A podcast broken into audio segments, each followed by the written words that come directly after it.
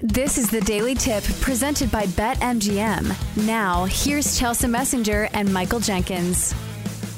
Let's start with today's card in Major League Baseball. And we start at Fenway with the Rays visiting the Red Sox. The Rays are minus 165 on the money line. The Red Sox plus 135. Total set at nine. Shane McClanahan towing the rubber for the Rays. Brayan Bello getting the call for the Red Sox. What is your initial lean here? Do you have a play?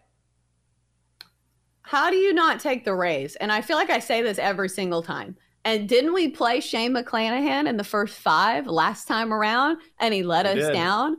Emotionally, it's tough for me to say, let's go back to the well. And maybe you won't let me down this time. But you look at the larger sample size, you say Shane McClanahan, Look at his record this season. He has eight wins this year, eight and one with a 207 ERA. He's backed by the better offense. I'll say this about the Red Sox offense, too, though. The Red Sox offense is pretty damn good. So I was taking a look at the total, but nine feels a little high for me, especially with yeah. somebody with top end stuff like Shane McClanahan. So I think I'm leaning towards the Rays, but it is pretty pricey. So I think the only way you can take them is in the first five minus a half. It feels like the go to play, but what are the other options? Like, are you taking a swing on the Red Sox? No, I can't do it. I I am tempted, tempted to go first five under five, which is minus 155. Might just be a little too juicy though. But Bello has gotten so much better. He hasn't given up more than two runs in any of his last six starts. And McClanahan has given up more than two runs only once in 12 starts this season. He actually faced Boston back on April 11th at Fenway, gave up one run in five innings, striking out five. So I'm tempted to get juicy on that first five under five, but those bats on both sides can always come alive. I got to think about this one.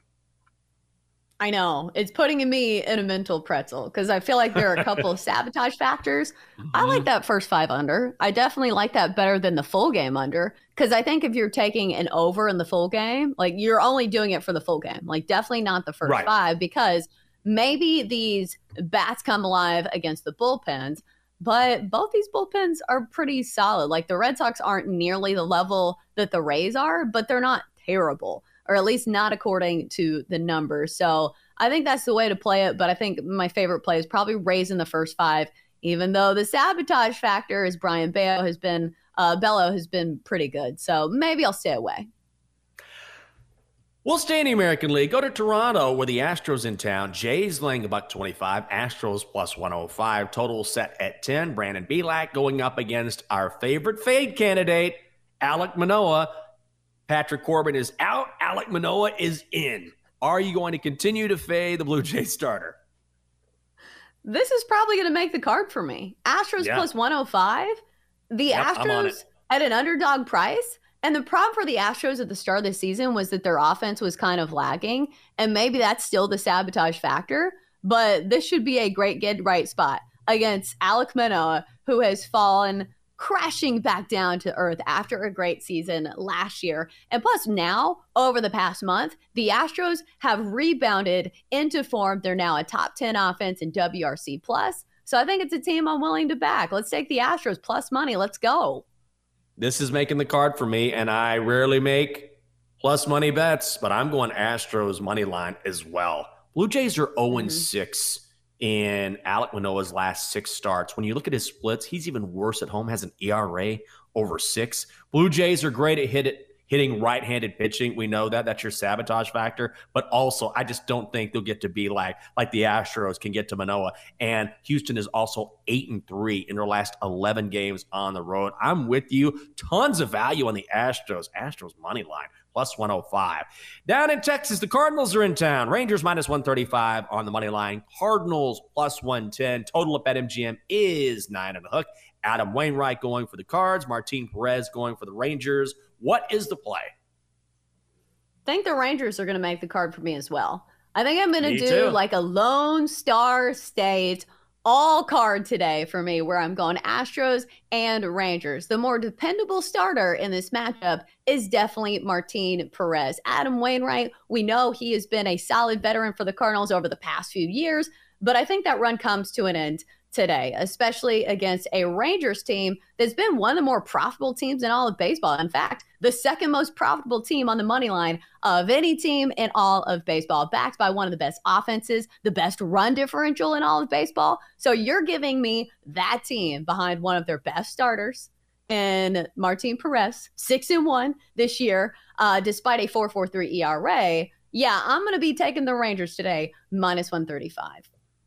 I am with you. That's also making the card for me. I love this game in a couple ways. First of all, I'm absolutely laying it with the Rangers, who have just been unbelievable at hitting the baseball. They've just been crushing the baseball. They are the top team in all of Major League Baseball at hitting. They are the top team in Major League Baseball when hitting the team at or hitting at home. Adam Wainwright's ERA on the road this season is over seven. This is a great price on Texas. I'm also playing the over at minus 145. Matt put that in the chat as well. I think the Rangers can absolutely crush Wainwright. And Perez, you can hit off him as well. But I see a lot of Rangers runs. I see the over hitting as well. I'm going to play both of those, both of those on my card today. In San Diego, the Cubs are continuing their series. Padres minus 175 on the money line. Cubs plus 145. Total set at eight and a hook. Kyle Hendricks going for the Cubbies. Blake Snell going for the Padres. Do you have a play here?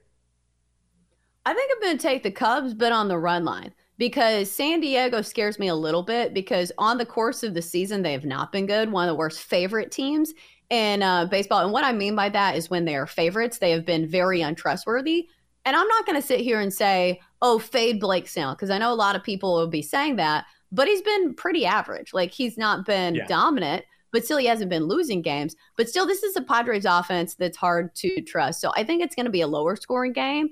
Uh, I think I would lean towards the under at eight and a half, but also the fact that you're getting the Cubs plus one and a half at minus 140, I think I'll go that route because uh, they have been one team that's been really good on the run line when playing away from home. So even when they're losing games, at least they've been close on the run line this year. 15 and 12 went away from Wrigley Field. So I'm going to go that route, especially when the Padres, as favorites this year, have been very middling. 18 and 18 this year. That's not enough for me to want to back them at big minus money here at minus 175.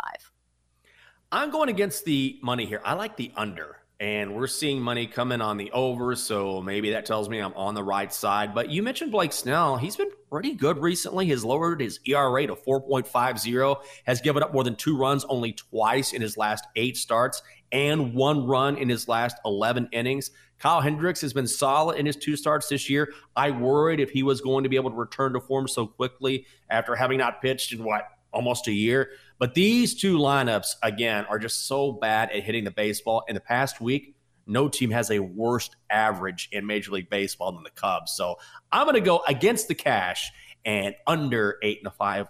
Eight and a half runs is going to be my play. It is a daily tip You Up presented by BetMGM. She's Chelsea Messenger. I'm Michael Jenkins. Let's make our way to Cincinnati. The Brewers in town. Reds minus 120. Brewers are even money. Total set at nine and a hook. Julio Teheran going for the Brewers. Andrew Abbott going for the Reds. I'm going to be on the Brewers here at plus money. I never feel good about betting guys making their major league debuts because I'm not quite sure how their games are going to translate. Abbott is a big lefty for Cincinnati. He's going to strike out a bunch of guys, but he also gives up plenty of walks. So, that's a touch of a red flag for me. And Teheran has been great thus far for the Brewers.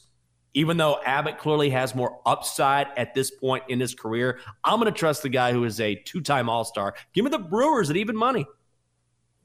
This is a no play for me because I still don't know what to expect from Julio Teheran.